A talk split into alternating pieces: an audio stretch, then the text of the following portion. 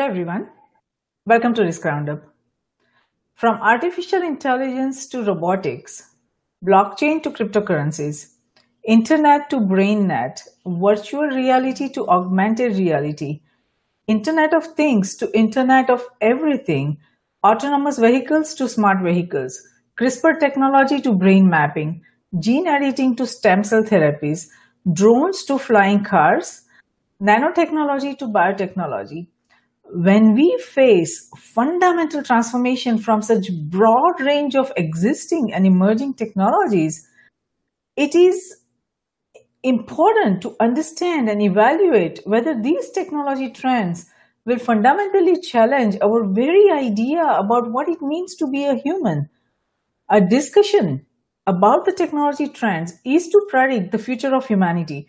It is about understanding how the technology trends, disruption, and the associated transformation impacts the human condition, human survival, sustainability, and security in cyberspace, geospace, and space, in short referred to as CGS. So as we stand upon the precipice of change and prepare for the inevitable transformation of human ecosystem, a discussion focused on the technology trends and future of humanity is necessary to understand how technology trends will impact humanity in the coming years. To discuss technology trends and future of humanity further, I'm honored to welcome Dr. Natasha Vita-More to Risk Roundup. Dr. Vita-More is a professor at UAT, executive director at Humanity, author and co-editor of the Transhumanist Reader and lead science researcher of Memory Project. Welcome, Dr. Natasha. We are honored to have you on Risk Roundup. Thank you. It's a delight to be here. And I think this is a very immediate and necessary topic. So I congratulate you on being a thought leader in this arena. Thank you so much. And uh, uh, we look forward to this discussion. As you said, it is a very important topic, and each one of us across nations currently stand on the verge of the most turbulent and transformative period in all of human history. The changes and challenges of the ongoing technology triggered transformation are so profound that from the perspective of human history, there has never been a time of greater promise or potential greater peril. So out of the many technology trends emerging in your assessment, which technology trends are rapidly reshaping not just the daily life of individuals, but entities across nations, its government, industries, organizations, and academia, the society in general, and the broader humanity allowing each one of us individually and collectively to reimagine what is possible. There are so many different fields that are integrated in this symbiosis of change and paradigmatic shift that humanity as a species is facing. And there are some areas of the world, such as in the Western world and some sophisticated universities throughout all of the world, that are aware of this. Yet there's a very large portion of the populace that is not blinded to it, but just simply has not received the information. Not uh, because they don't have the internet. Some do. It's just not a topic of discussion. The topic of discussion there may be uh, more based on economics or you know terrorism or you know immediate survival for food and water and shelter. However, putting that aside for a moment, although it is a very important topic, the rest of the world is accelerating exponentially. And the technology, in my view, that is most immediate and pertinent for people to learn about is artificial intelligence. That does not lessen the fact that genetic engineering could affect the um, human nature, um, especially done at the uh, basic hereditary level of intervening with perhaps what you might say an X factor or what um, that element of, of humanity. However, humanity dates back to the early hominids.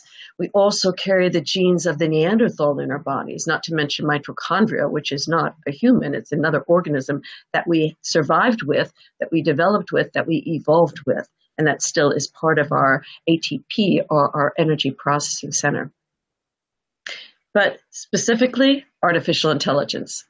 Yes, you're absolutely right because artificial intelligence is the new electricity. And as we continue to explore human ecosystem on the back of technology, the hope is to individually and collectively come up with ideas, imagination, innovation, and inventions to not only bring security for humanity in cyberspace, geospace, and space, but also challenge ourselves to bring progress and development for humanity. So, the future of humanity comprises everything from uh, that will ever happen to any of us individually and collectively. And understanding technology trends is about understanding what what in what ways humanity will change in the coming years. So, as we individually and collectively reimagine what's possible and what is going to happen in the human, what is uh, changing in the human ecosystem, and how will the human ecosystem look like in the coming years? What do you see? What kind of changes do you see happening to our human ecosystem? Ooh, um, the, you know, it depends on the the uh, not prediction, but forecasting and strategic planning and scenario development. For example, it's a fact that we know our cognitive processes, our neural network is is good. It's a, an excellent functioning apparatus for our consciousness, our awareness, our learning, our, our intellection, etc., but not so good at problem solving. Uh, the brain stem, our emotional factor, often called the reptilian part of our brain, is the fight or flight, and that interferes with our decision making. So, no matter how objective one thinks he or she are, or what how objective a council like a bioethics council or a legislation or policy making or governance thinks it is, it simply is not, and that's a fact we have to face. Um, so, we need artificial intelligence to help supplement to as an appendage to our ability to problem solve. And the reason why this is so important, I consider it the most necessary technology for human evolution and sustainability, is because we have many problems in the world. And we know this. Not only environmental problems, but social problems, political problems, problems about space, what choices to make, how to govern. We need artificial intelligence as an objective mechanism to be an appendage to our own thinking processes to help us better identify. Now, identify truth or fact. Now, here's another area that I think is extremely important. It's called big data, which you obviously know about. Big data is a buzzword in the mainstream, but what it really means um, in the back end is that we are gaining so much information that we don't know how to sort it out and we don't have time if you speak to a medical doctor, for example, who's being very upfront with you, he or she will say, you know, I'd have to go Google that. I, I'm, I'm an expert in my specific area, but there may be crossovers to another area that could affect you know, positive or negatively your physical, your physiology, or your disease, or your aging process. So we need the assortment and the refining and categorization of information to help not only the medical profession, but every single profession, every field across the transdisciplinary and multidisciplinary arena to help us better sort out all the information that is at our fingertips, but we just simply don't have the brain power or the the functionality to do it. You could say every human has ADD, but um, a, program would objectively sort it now, your argument to me could be, well, wait a minute. How do you know AI is objective? What if it's programmed to have some faulty error coding in it that would manipulate our information and therefore cause a damage to humanity? Well, that could be under the um, the umbrella of existential risk, and there are certain risks that could be risks not only to our environment but to humanity uh, specifically. And one of the risks would be artificial intelligence that is dangerous or manipulates humanity, or in the case of super intelligence, where intelligence develops not only sapience but sentience, where it is able to um, build out awareness and make decisions on its own without our jurisdiction and therefore evolve on its own. Well, that is one scenario of the future, and it probably will happen.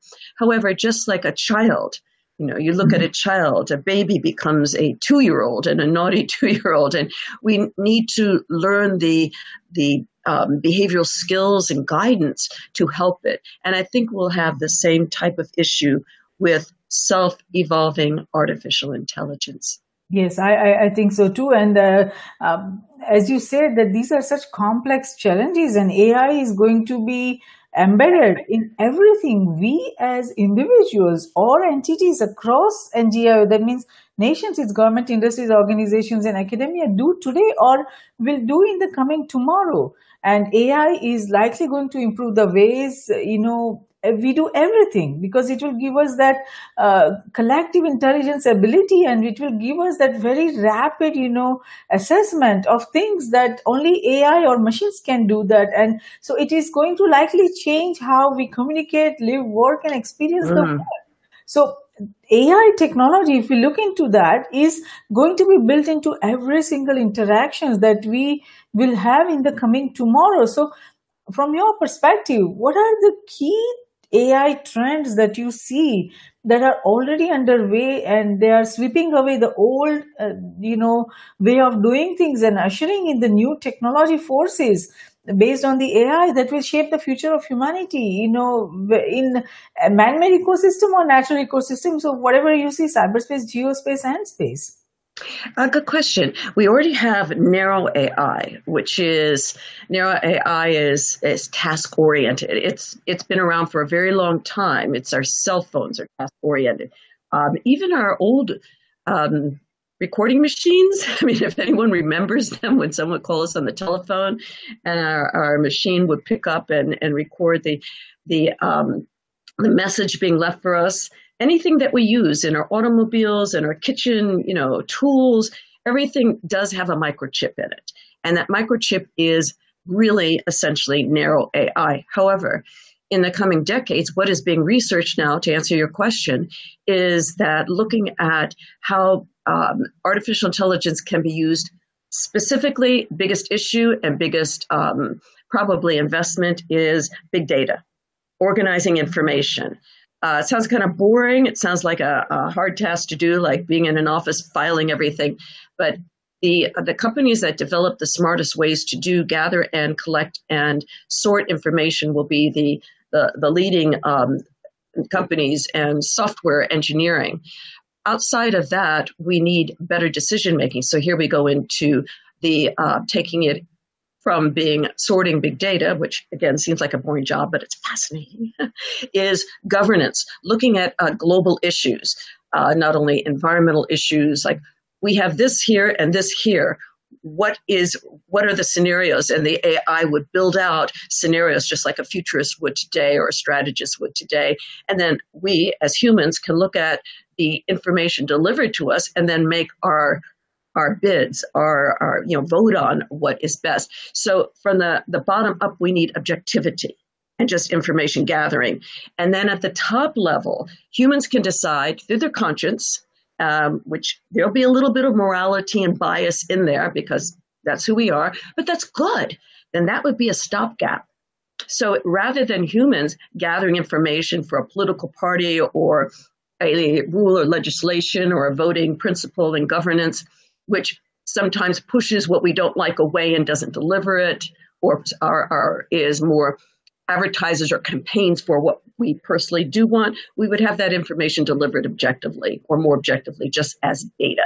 Then we decide through our morals, our conscience, our, our, you know, our values, what is best. So that is a big area that is needed so soon I'm just take a look at the United States and, and the Republicans and Democrats.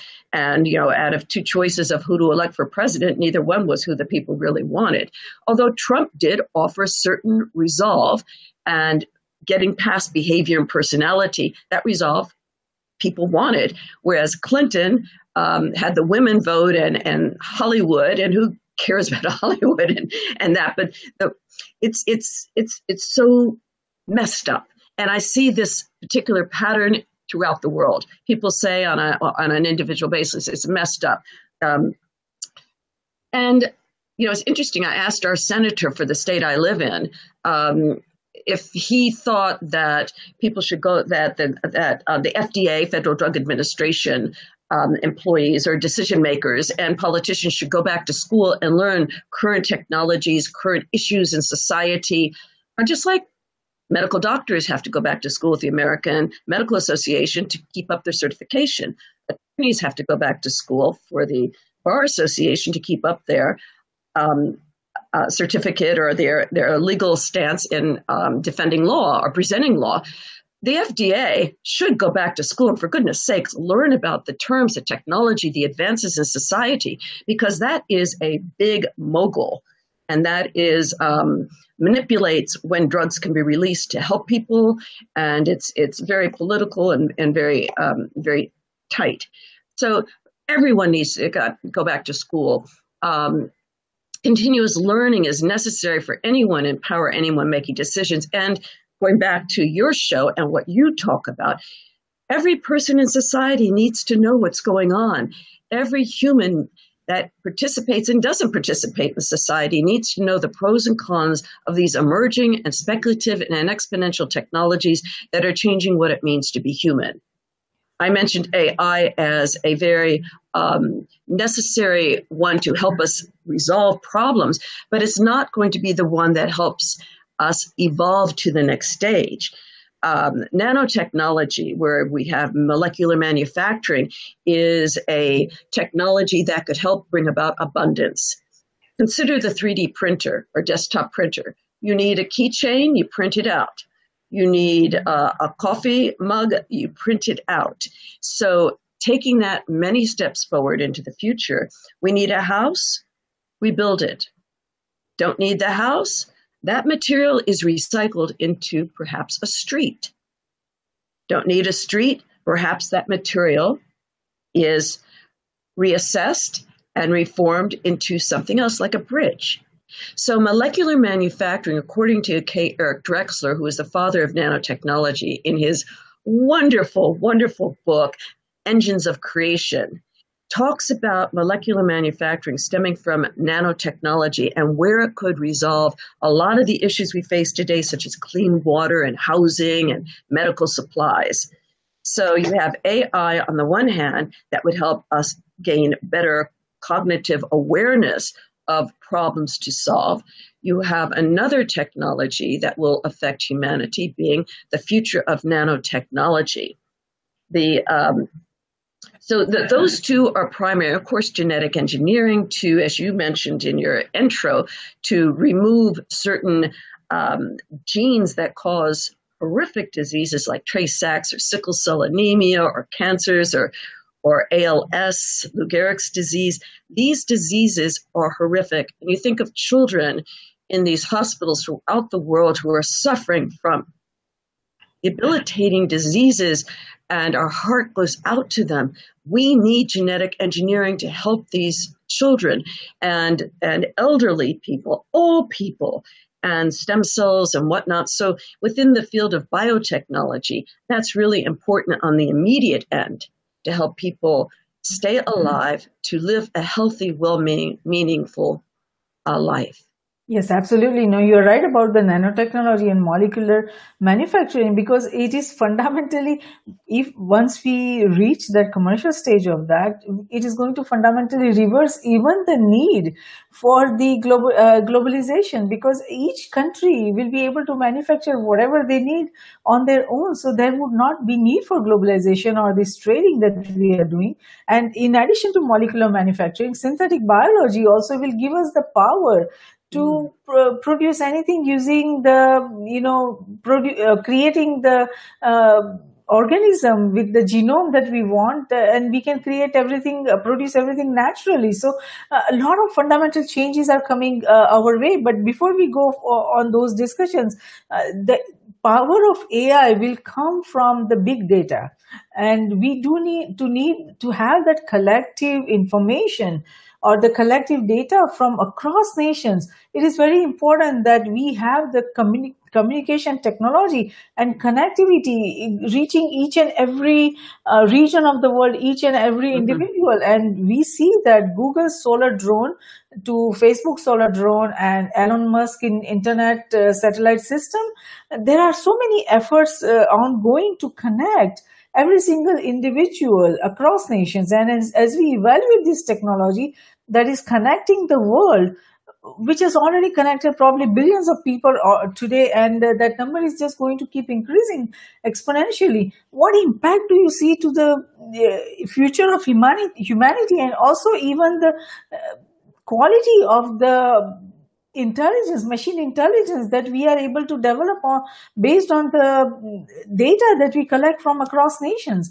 Where do you see the communication technology and the resulting connectivity taking us individually and collectively and give us the power of that big data and machine learning to provide the solutions that we the, that we need so badly for so many complex problems we are facing as humanity I was smiling because you were going towards uh, back to the uh, what does it mean to be human and, and what is the technology really doing for us? Or is it just a thing over there that supplements or augments us? I mean, where does it fit in our family of, of uh, life and being a part of life? And it, ha- it is a part of life. So it's an it's an inanimate object that we anthropomorphize, but maybe that's a good thing because otherwise we would kick it like our, you know, I, I was speaking to a roboticist and he said, Oh, I kicked the robot. And I said, Oh my gosh, no, no, no, don't kick the robot. I would never kick my table or my chair.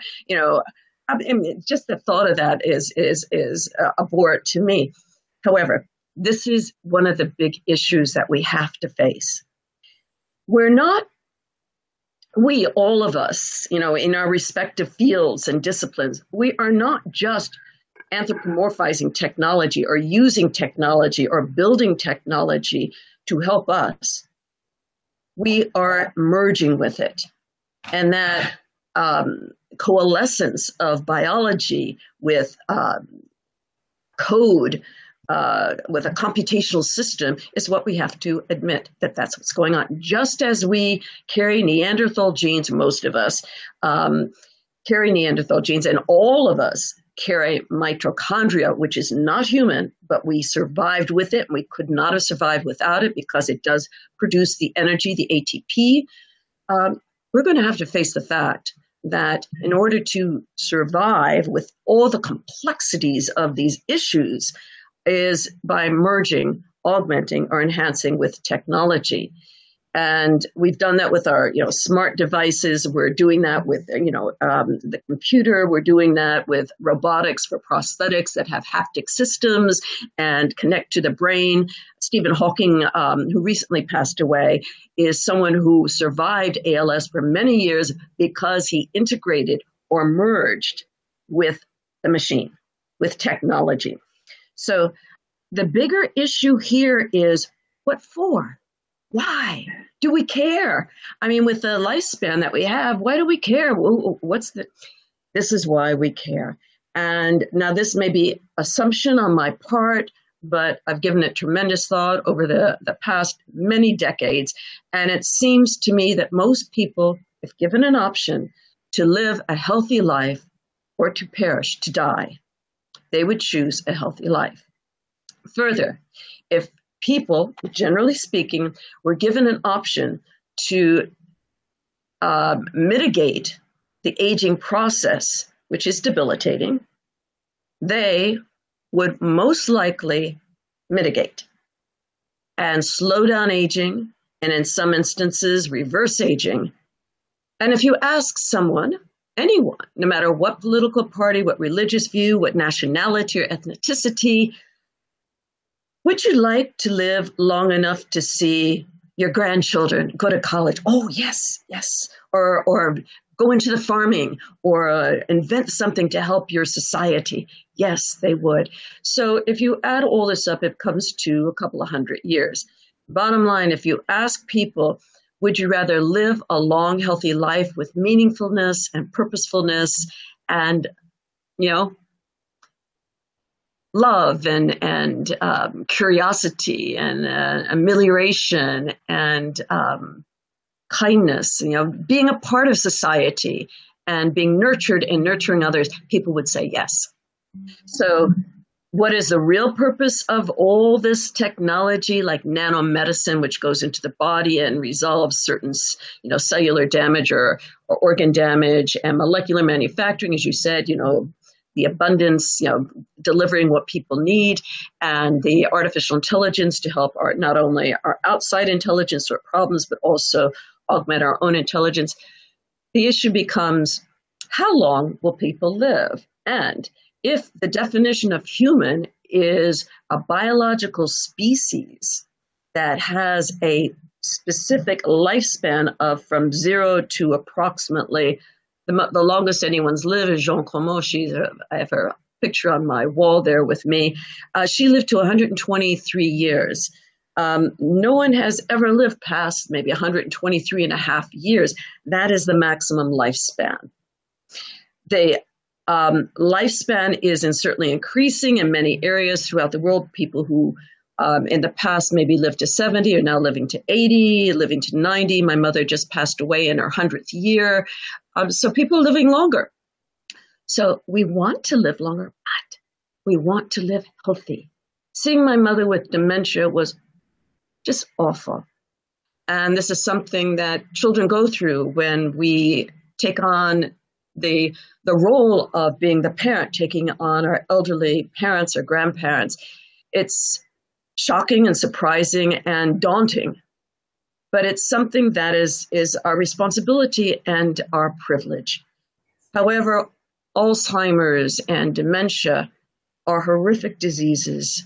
So here's where AI comes in. So we need to reverse a lot of the damage of the uh, neurological damage in, and uh, problems with the synapses in the brain and making connections and resolve that if we're going to live longer. But bottom line, what does it mean to be human and all this? We're going to have to merge with technology to be transhuman, to live a longer, healthier lives. Um, not drooling in, in wheelchairs. I don't mean that at all, but healthy, long lives and travel across the, the our solar system, build out new habitats, new space tourism, go to Mars, set up habitats on the moon. It's exciting. It is.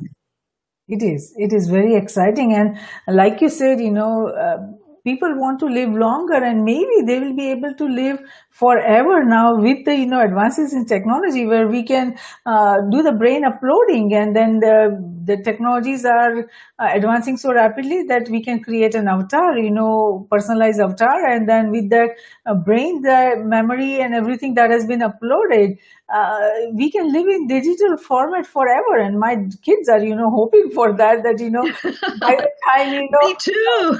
next few years that they there would be technology that you know before anything happens to me that they can upload my brain and they can create an avatar so they can talk to me all the time. So they are hoping for that and uh, they are uh, trying to you know work towards that. So who knows you know that uh, digital format we will live forever. But uh, there are before we go into details of how we know the stem cell regenerative medicine can uh, you know help uh, create all i mean manage all these health complex uh, uh, neurological problems and you know reverse the aging process and all that there are a lot of you know advances happening. And with also advances in brain mapping there is a great hope that we will be able to solve many of the complex uh, neurological problems that are happening and other you know chronic diseases. Then we will be able to uh, give the healthy life that you know all individuals deserve in a much more affordable and you know economical way so uh, let's hope that you know those advances are uh, able to give us that uh, necessary fundamental uh, reversal the way we do uh, the way we manage the disease symptoms these days. So and but before we go there there are uh, many who say that in the coming years we will see the gradual transition from an internet to a brain net. And i in which these thoughts and emotions and feelings and memories might be transmitted instantly across the planet. And that is going to be really uh, phenomenal because if we are able to connect uh, just to you know brain net and inter- this just uh, you know brain to brain you know uh, then uh, if we integrate that with ai i mean think about the possibilities and potential of what could go right and what could go wrong and what the impact will be on the humanity you know, it's interesting. Um, there's not one future, there's many futures. I remember a book uh, written by Arthur C. Clarke, who was a science fiction writer and quite a brilliant thinker, um, called Childhood's End. And I haven't read, I think I've read probably two science fiction books. Um, but I, I, I did read the last part of this book or somewhere in it, and I didn't like the ending. It's where everyone became a conglomerate, all the brains went together. And that's not the future I want. I like my individuality. I like being a person. I like having my personhood um, within my core, which currently is a biological form. I have no problem. In fact, I look forward to uploading. I look forward to having sub identities, what I call multiple selves, within different environments. One could be in uploaded into an environment within a computational system, like a very, very sophisticated Second Life. And Second Life's fun. It's fun to go there. Um, or in a game uh, the gaming uh, industry is is reaching the heights of Hollywood, you know, moguls uh, like 20th uh, Century Fox and Paramount, and you know these Samuel Goldwyn Mayer, these big uh, companies that put out you know, films. The uh, gaming industry, they're called AAA's at this time, but you know, there's a lot of indies, a lot of independents building games. so you can take on a character in a game. Now, games don't have to be just about fighting and this and that. Games can be used to help people with psychoses, people with phobias, uh, learning mechanisms, training mechanisms for people. So I think that we can have an identity in a game, for example, have an identity in a computational system, have identity in this material physical world, and so many different environments that are yet to be developed. And you mentioned um, the, the Internet of Mind um, I'm maybe I'm misquoting the term you use, but um, to have brain to brain communication, I think would be great. We already witnessed that in a film um, called Cocoon. Remember that film Cocoon? It was in the 1980s, I believe, where these elderly people are living in an old folks' home, uh, not uh, assisted living, not hospice, and they find a swimming pool and they start going swimming for fun to get exercise, and all of a sudden they start becoming younger and um, not physically, not their outward appearance, but inside their bodies are regenerating and they want to keep on living. And then there's a couple that don't want to do it, that are afraid of it, and they opt out and they die, but the others go on and live. So there's not one one um, one future. I think that rather than what in the 1970s and especially in the 1980s and, and in the postmodernist rhetoric in the 1990s, they said the transhumanist future is going to be so homogenous, everyone's going to look like you know, Natasha Vita-More's future human body, Primo post-human, and, and everyone will look exactly the same. Going, no, no, that was a prototype of how the human body could integrate technology for sustainability and be also a whole body prosthetic. So if this body's weak and you need another body, why shouldn't we have different bodies like different suits? You know, as long as our brain can be transferred into them. And that continuity, the issue here is a philosophical one, but it's also an ethical one. Continuity of identity. Um, the uh, opposite side of that, which would be a, um, a, a, negative, something that we should be aware of that could go wrong, would be fractured identity. If we're uploading or living in multiple environments, multiple substrates, etc., that we don't want to be schizoid. We don't want schizophrenia where we're fractured all over the place and we don't know where's my where's my real self or my true self.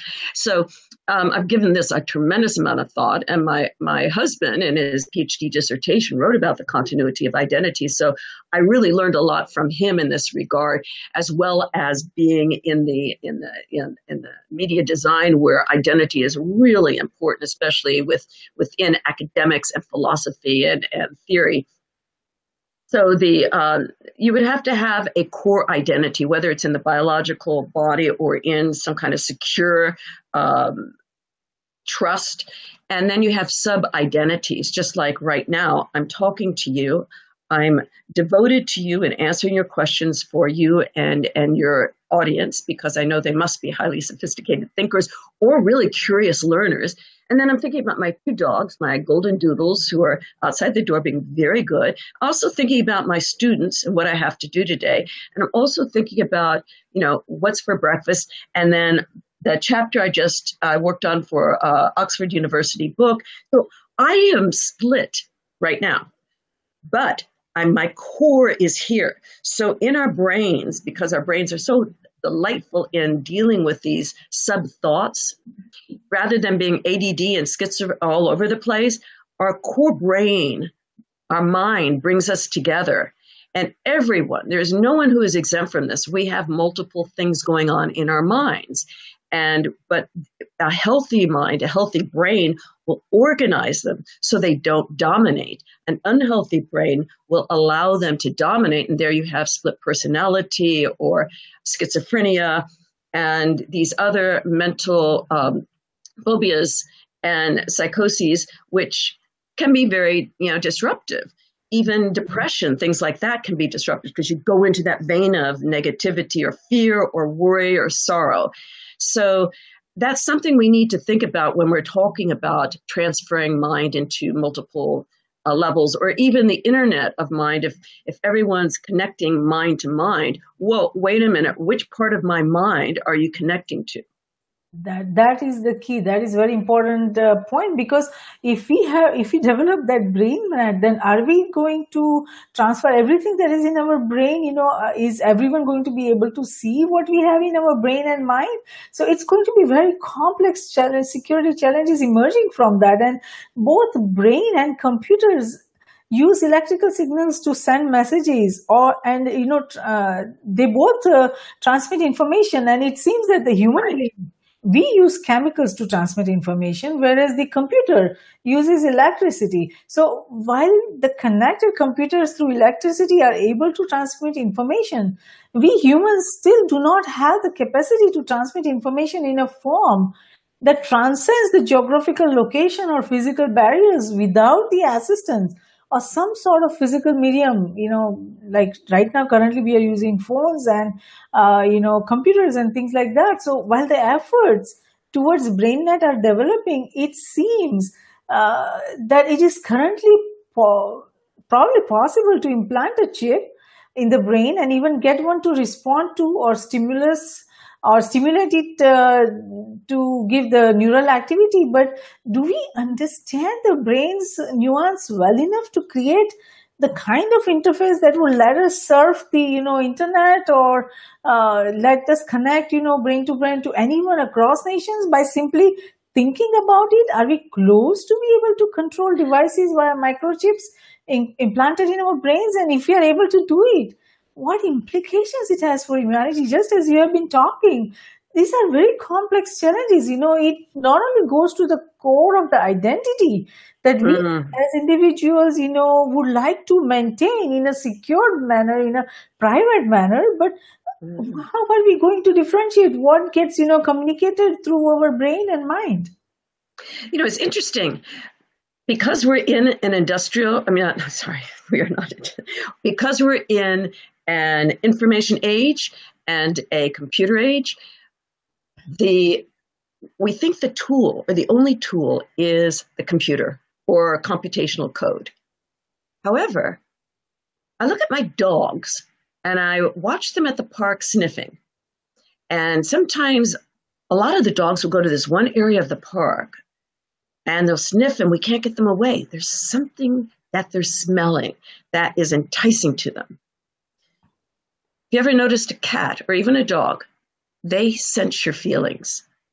If you're angry, I have one dog. If I'm in my study and I'm frustrated about something I'm working on, I go, mm, my dog will get up and just go, and leave the room.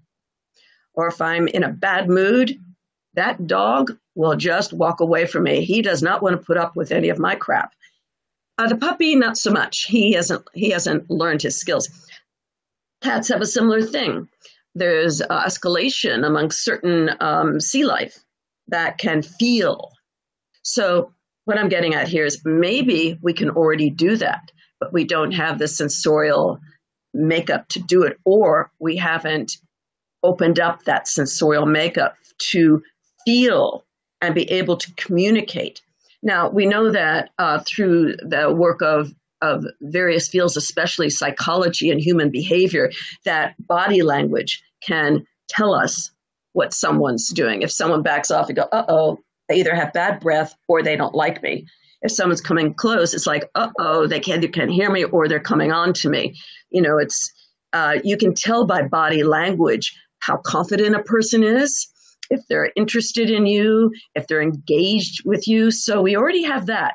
Now, our smell is tied to memory. So our olfactory sense, which is one of our greatest senses, triggers our brain for memory. So if there was something as a child that you loved, that your say your mom or your dad cooked pancakes or some kind of omelet or something, you know, that's based in your particular region in the world, and you live someplace else, and maybe 20, 30 years later you smell that, you will most likely have a memory of that. Something will, you might not even see it or hear it, but you'll have some kind of semblance of knowledge or relationship.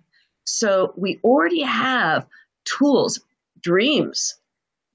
Dreams, um, you know, if you're Jungian with dreams or Freudian with, with life, it doesn't matter. Dreams do collectively take experiences, experiential information and visual information, auditory information, and even um, kinesthetic information and, and, and, mix it up in our dreams. And sometimes they're haunting and daunting, and sometimes they're delightful and joyous. We don't know. So, what I'm getting at is there could be ways that we could connect that we haven't uncovered because we're so caught in a computational world rather than, and you mentioned it early, a chemical world. Our brain is based on chemistry, our body is based on chemistry. And so we're affording, um, using affordance theory with computers to envision the future where it may be over there Maybe there's something within our senses that have not been opened up yet. And here you can get into issues of many worlds theory or you know multi, uh, multiple selves and and, and uh, other types of of uh, where maybe we're in a simulation, which I don't think so, but who knows? And the aim of human nature and what it means to be human is to use the tools that we have to try to uncover why we're here what is existence? And this is the quintessential philosophical question. What is existence? Why are we here? What is our purpose? Did we evolve from the marshes, as Dr. Lynn Margulis said in What is Life, in her research about the Eukaryotes and how bacteria, this conglomeration of bacteria, evolved into life, which evolved into where we are today through this long millions and millions of years of evolution we are at an evolutionary juncture. We can remain as a species biological and uh, remain humans, Homo sapiens sapiens from the hominid, from the Homo. Or we can evolve, we can continue being explorers and use our curiosity to uncover and use the idea of amelioration to problem solve and then transcend. And those three strategies are innate.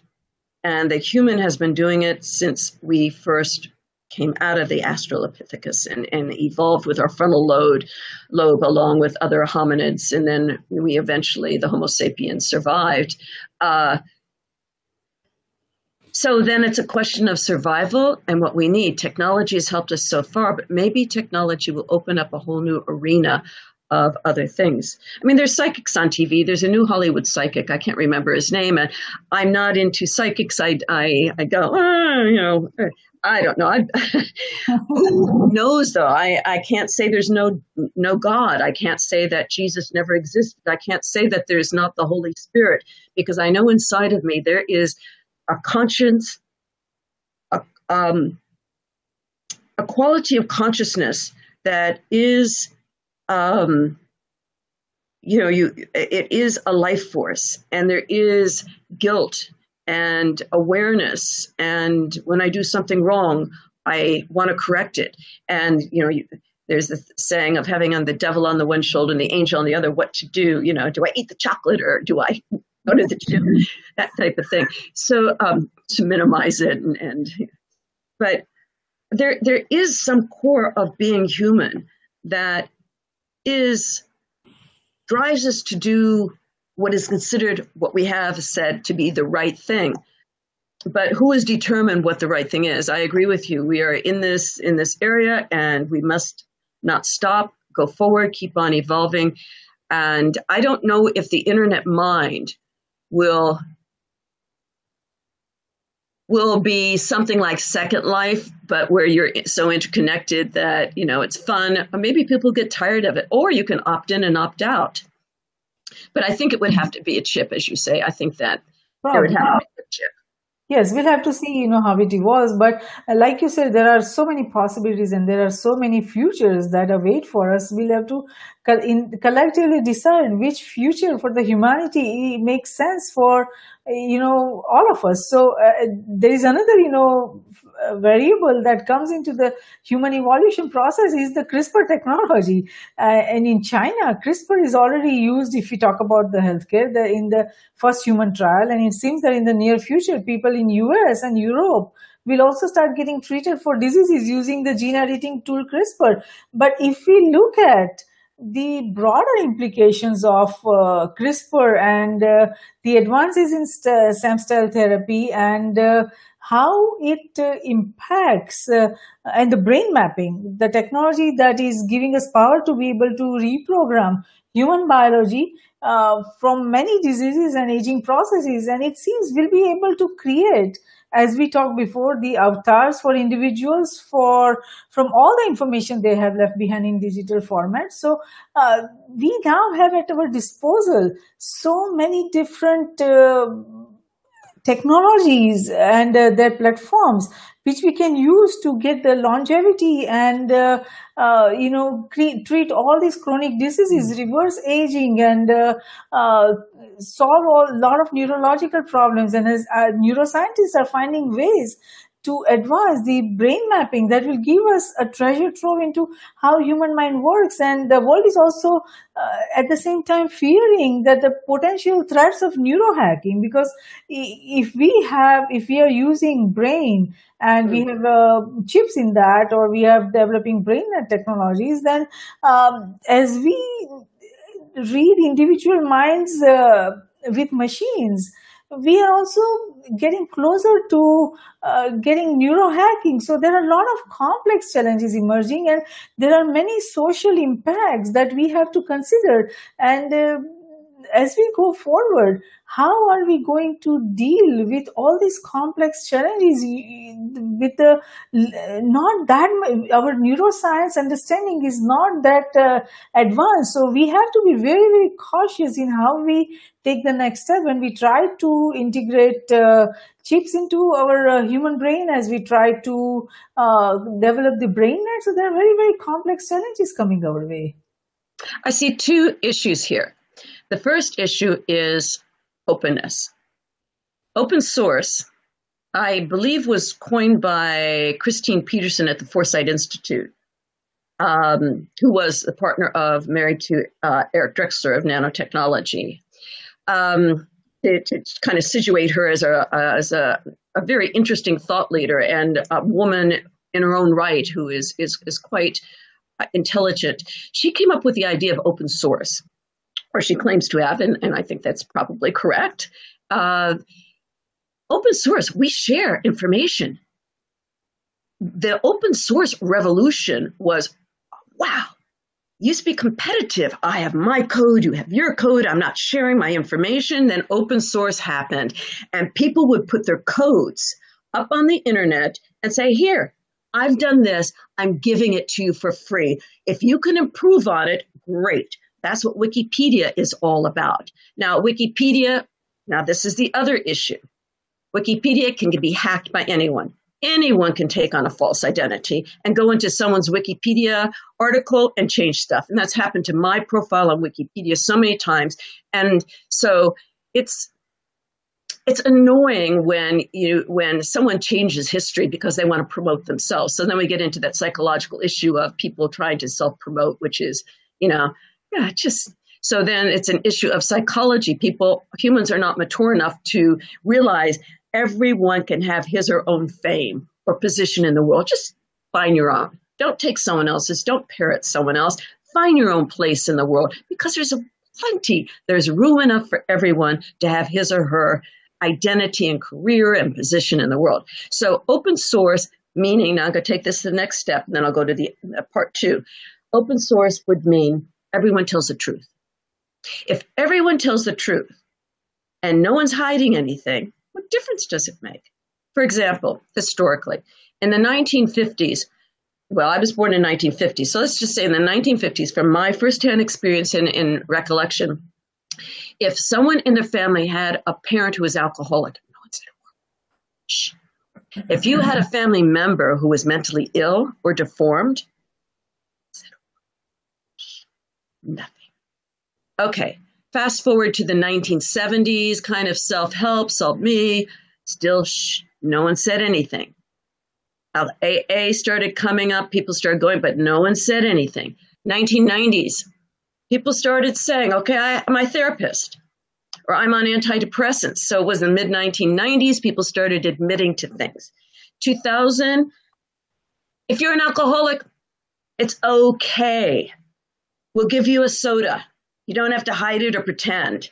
If you have someone in your family who is schizophrenic, which my eldest brother did, and I loved him dearly, I changed my name to Natasha because he thought I was Natasha. Then the name Natasha rang off his, his lips, and I liked it better than my birth name. But I loved him so much. He was brilliant. He introduced me to dance, to poetry, to the arts, everything. Okay, so if you have someone in your family who's schizophrenic, I just announced it publicly in social media. It doesn't matter. It doesn't mean that you're diminished. Almost every single family has someone in their family who has a mental disorder or difference or otherness, or who in their family is uh, has a um, a habit or an addiction to something, whether it's alcohol or um, opiates or something. This is prevalent. We admit it. It's not shameful anymore. So imagine a future where everyone, no matter what you did uh, politically, psychologically, sexually, it's okay because we're a diverse society and we accept each other.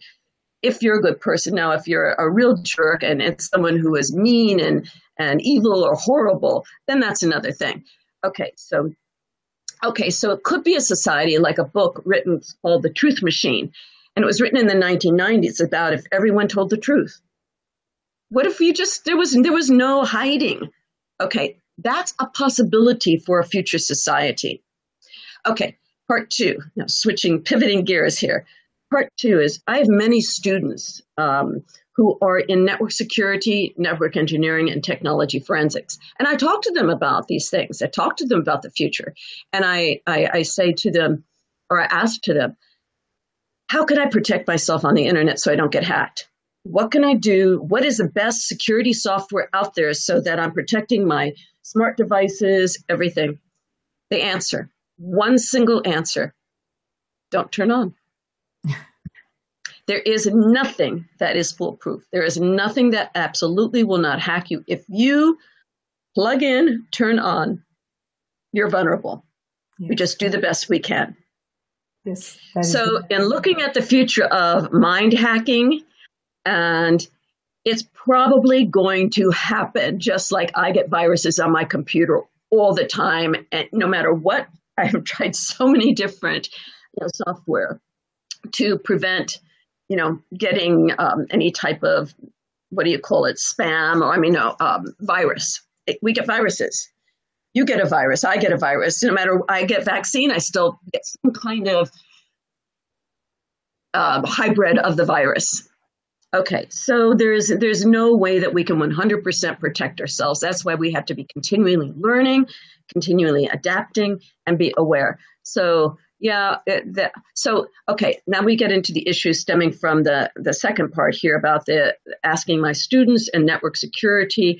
We have to really invest more of our um, our governance, our monies, our taxes, everything, no matter where you live in the world, in uh, students and adults learning uh, how to hack and how not to be hacked and what the hackers are doing. So we're aware. Just understand your body, and when you go to the doctor, you say, "I you can have a conversation, You're not just being told what to do. Same with very true. Now, but but one one area that really concerns me is that if uh, this neurohacking is possible, then it's also possible that uh, people will be able to implant false memories into uh, those human beings. So uh, th- that creates very complex challenge because if we, you know, get uh, false memories uh, somehow, you know, using the brain net and neurohacking capabilities, if people are able to uh, implant false memories, then it uh, changes the very core identity because individuals won't remember who they are and they will be very confused. They will have false identity developing but that's a whole you know another topic that we need to discuss. And there are so many uh, complex uh, security challenges emerges from that. But another area that really concerns me uh, that i think is very very important for the future of humanity is the synthetic biology that integrates computational analysis and biological data and the systems engineering uh, paradigm in the design of these new biological machines and systems uh, that can hold inspiring vision for the future of humanity, but it also uh, gives the power to these terrorists and uh, uh, people who want to cause damage to the humanity to create uh, uh, entirely new organisms and species that could either you know create spread complex diseases or wipe out the certain segments of the human populations. And because here we are talking about manipulating genetic code and you know creating um, writing the genetic code and creating entirely new organism. so it looks like that we are trying to attempt to probe the origins of life. We are trying to uh, probably redefine the very meaning of evolution here. Yeah, I, I, agree. I agree with you 100% on all those points. So it gets back down to the fundamentals. You know, what is, why do we still have wars in um, Gaza Strip? Why are why is Afghanistan and different countries um, belittling women, and why do the women allow it? Why are why do some governances um, manipulate their people so horribly? So it gets down to human psychology, and it seems like those areas, whether it's putting bombs on children and putting them out into a crowd, or um, convincing your your your your country, your people that you are the best in the world and everyone else is horrible. I'm not going to name the countries here, um, but yeah, we see this going on. Okay, so then it gets down to how can we progress forward in building out this vision of the future with technology and science, while at the same time our human level psychology is sick so that's why I think AI, and I mentioned it earlier, um, is the most important because AI could help us figure out how to deal with these these continued wars, these continued suffering. The the um, because we can't do it with our policymaking as it's been done now. Trade wars, come on, you know, this is not working. It's simply not working. Threatening countries is not working. Uh, there's got to be something that is so clear on a level that we can't see that would resolve some of these things. Maybe, you know, why are, are children giving guns in these countries and fighting? You know, I mean, look at the whole Middle East, you know, West Asia, Eastern Europe. I mean, it's it's just it, this is never ending. It just keeps on going on and on and on. So nothing's working so far. Going in and bombing, going in and or trying to negotiate the United Nations, it's just not working. So what is it that we can give, that we can bestow, that we can share that would stop this? If it's a matter of a little piece of land, why don't we create another piece of land? Why don't we build it with molecular manufacturing another Gaza strip? You know, why can't there be two? I know the Holy Land and the and and all this. It's it's um, it's so sequestered to a religious historical belief, but something's not working there, and it's not my right or my role to even proclaim or profess any knowledge or any insight into this because I'm not part of it. But from an outside perspective and as a strategist, I would say it's not working. Come on, we need to find something else has to happen. Um, and Right, you're absolutely right. That something else needs to happen. Technology needs to give us the uh, platform and the power that on which we can build solutions. Like you know how we the communication, the connectivity, communication technology is helping individuals connect from all across nations. So we can talk individually. Everyone yes. can talk to each other, and we can spread our ideas, our thoughts, and we can talk about the problems. And same way, blockchain technology is going to provide us uh, a, a very important fundamental tool on, mm-hmm. Can create and develop digital systems and the shared economy that we are developing, it is probably going to help us to create a collective vision and the AI tool, you know, based on the machine learning and the artificial intelligence, uh, we will be able to create collective intelligence and collectively we will be able to solve, you know, uh, all the problems because there is no problem that cannot be solved if we all come together as a global community and there is so much to talk about so many technologies and uh, so much impact on the future of humanity that this topic is so broad and so important that there is uh, absolutely no way we can uh, conclude the dialogue in one hour but we are coming uh, to an end of one hour and uh, uh, we will you know continue this discussion in many more episodes of risk roundup with many other decision makers all across nations.